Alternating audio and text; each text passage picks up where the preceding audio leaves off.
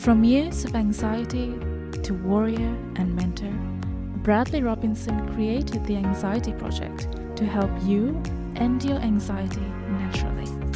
Let's mold the new you and let's end anxiety together. Hello and welcome to episode 137 of the Anxiety Project podcast. I am Brad Robinson. Today I'm talking about shame and my experiences with shame when I was struggling with health anxiety, feeling like I was a burden. And unconsciously, this is the thing, unconsciously, I saw the pain I was causing to the people around me. And that was, and mainly is, the reason why I was feeling shame.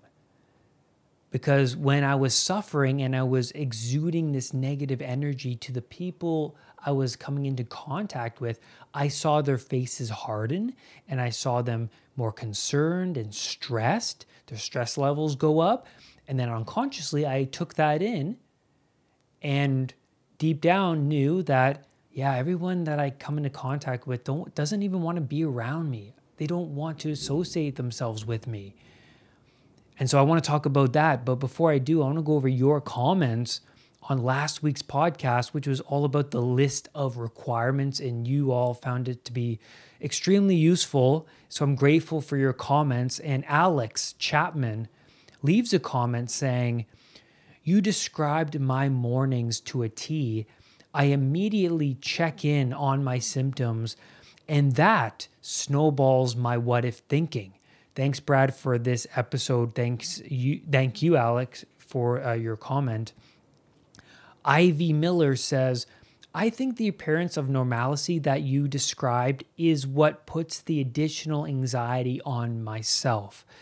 The stress of gaining control over how I feel and looking like I am 100% cool takes its toll on me."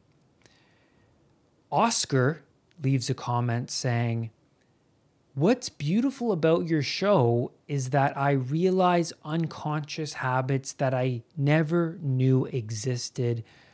Now I can work on them. Now they have come to light." Beautifully put, Oscar, and thank you all for your comments. If you want to leave a comment that will be put on the show, you can do that by going to the YouTube channel, The Anxiety Project, and I post the podcast video versions there, so you can check it out. You can leave me a comment. I may put it on the show, or you can go to unpluganxiety.com like most people do, and you can send me a comment under contact, and there it'll go directly to my email, and I can put your comment on the show if you want me to, so I appreciate that. Now, let's get into this episode. I want to describe to you the definition of shame from the Oxford Dictionary. It says, embarrassed or guilty because of one's actions, characteristics, or associations. Now, in my past, there was a buildup of past actions that became my normal, of things that I would do that made me feel weak. So I would do things during the day, say things. I would act out the victim role that made me feel weak. And that became my normal, feeling that way. And I see it all the time. Clients who come over to my coaching, one-on-one coaching sessions, and they say, "Brad, I've been feeling like this for years, months, and it's because their actions, what they say, their reactions have become so automated that now this pain that they're in has become their new normal." And you see this all the time. People who reach their low points in a rut, unable to change their ways, their actions, it's so automated. And when I stopped watching pornography, I then realized that there was this underlying guilty feeling and shame associated with that act. It's only when you decide to stop doing that action that you come to realize that there's another perspective, there's another way of acting. And that past action was associated to the pain that snowballed you, the pain that kept you in that rut. And I think it was Oscar said, who left a comment on last week's episode, said, I can now work on the habits that have now come to light. And so that's one of the reasons why you, like yourself, is listening to this podcast, is to learn and maybe expand on what you already know into the domain of the unknown, and to incorporate that new information into your life, and then realize, hey, I've been doing this thing Brad has been talking about that I didn't realize because it's been so unconscious. When I was suffering from health anxiety, all those coping strategies that I would engage in daily magnified the weak view I had over myself. It enhanced it. I used to see myself as this dependent person who needed emotional support to get through life.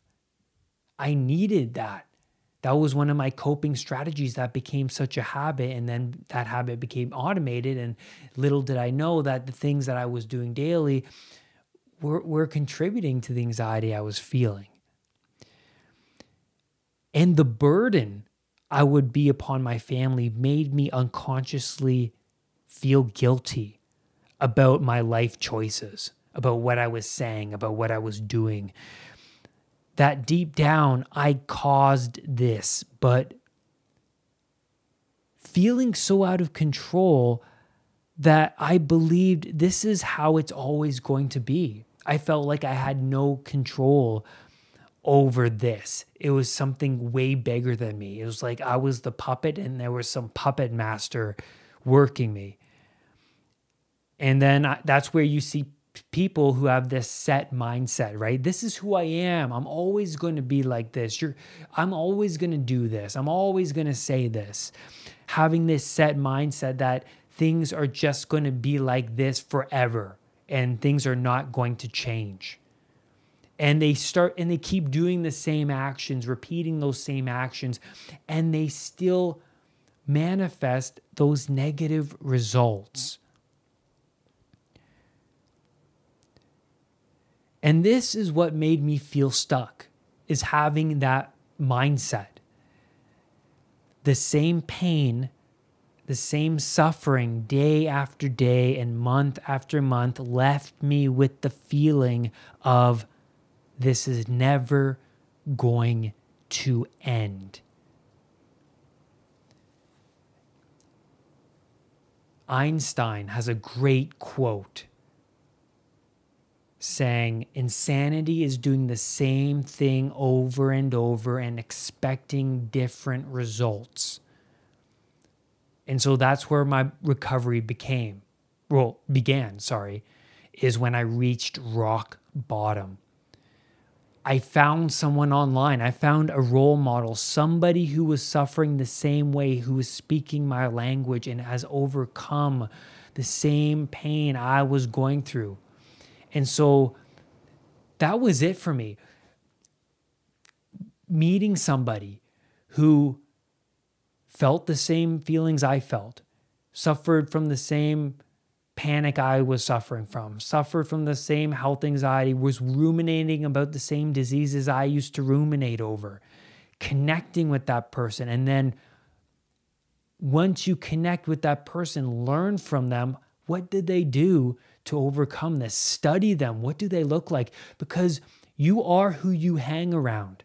And that applies to things online as well. So if you're watching silly YouTube videos about guys who are living this Peter Pan lifestyle, you're unconsciously absorbing their personalities, and you're basically telling your own self that this is what you value.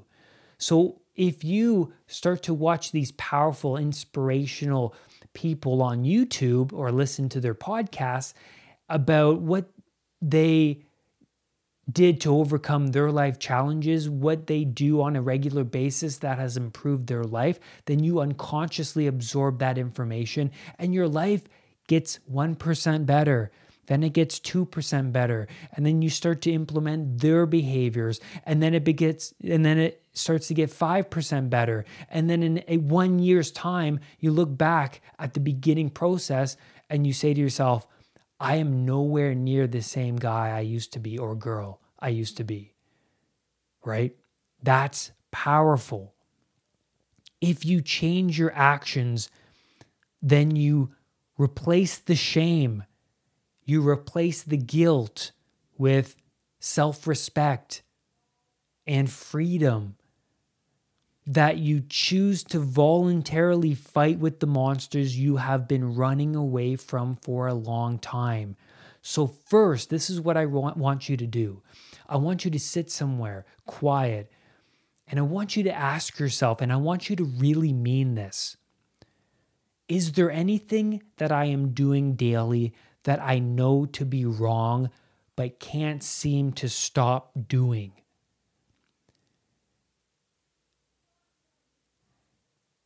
Since I didn't have a strong moral foundation beneath me, my mind would fight back this question. Like, I would come up with a bunch of answers to this question, but then my mind would fight back and say, how do you know that this is even wrong?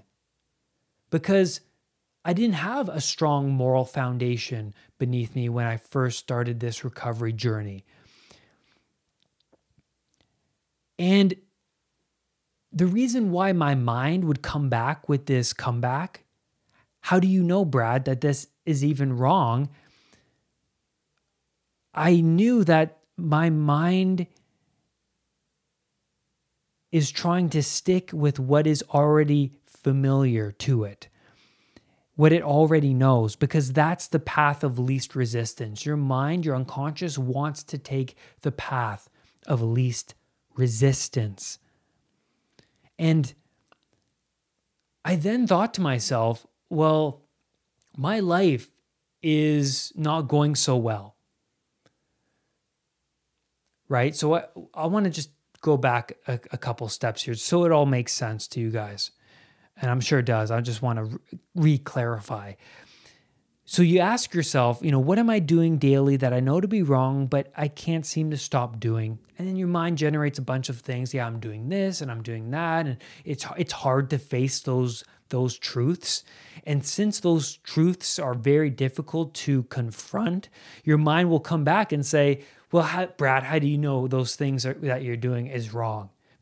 And like I said before, I didn't have that moral foundation. So then I was thinking, well, my mind wants to stick with what it already knows because new information is painful. New information is difficult. You got to walk out into the unknown and gather that new information. And so at this point in my life, I reached rock bottom. Nothing was working for me. And I knew that those habits my mind generated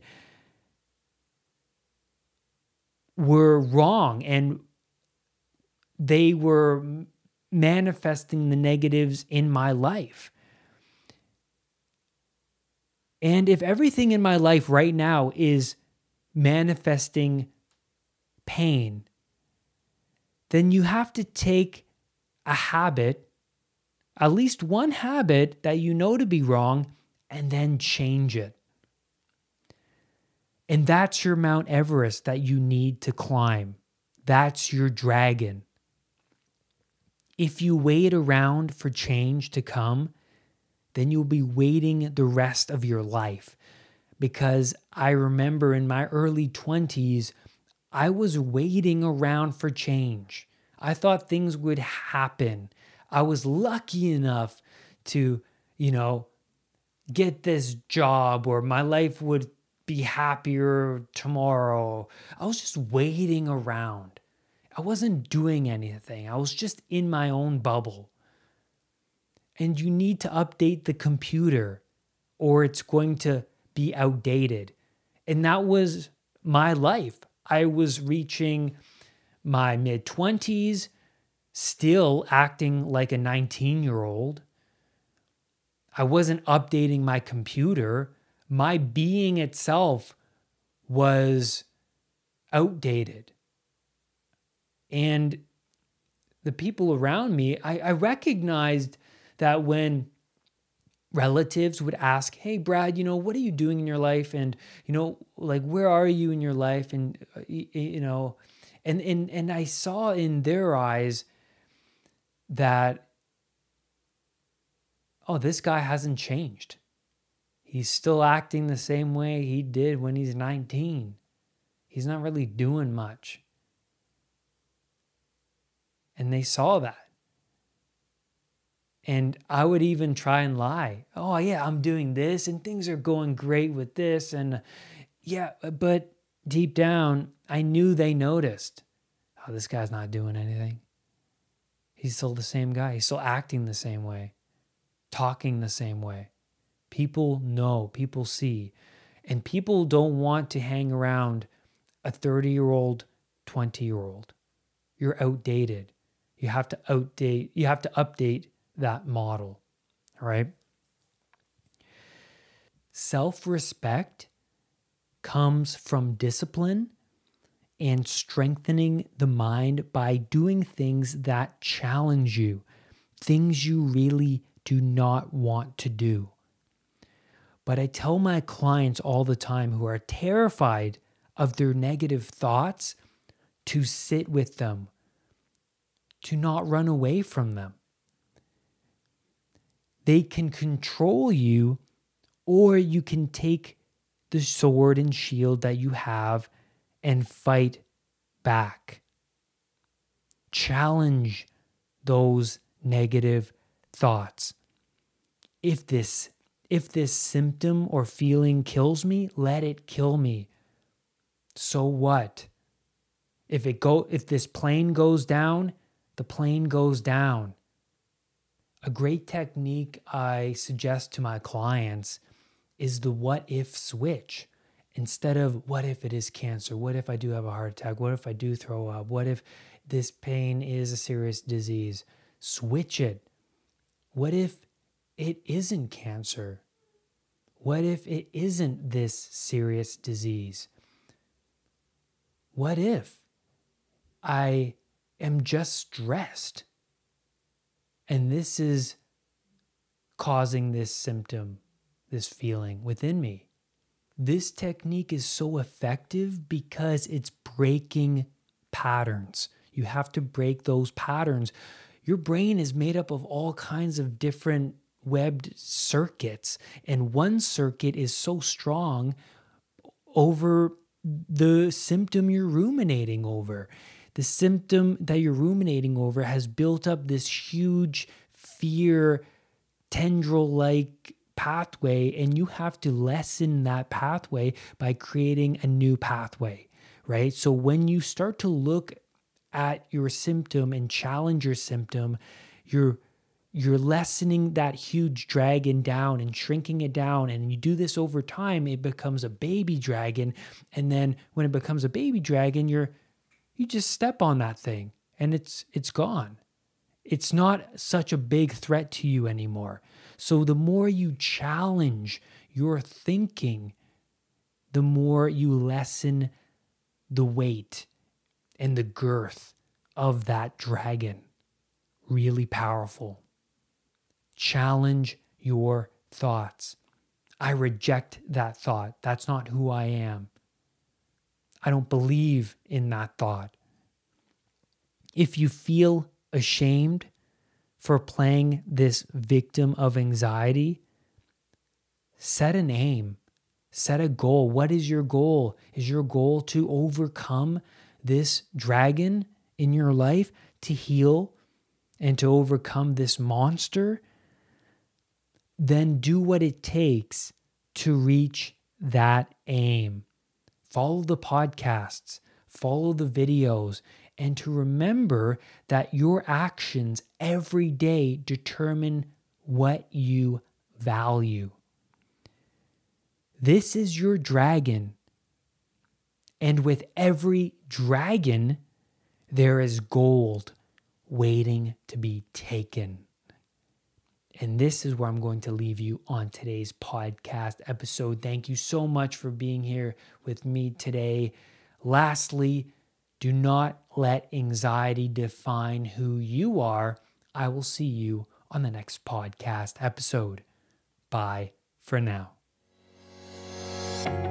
Brad's powerful anxiety recovery program is now available at unpluganxiety.com.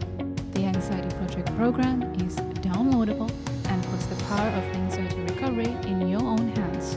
Visit unpluganxiety.com for more details. Recovery starts now.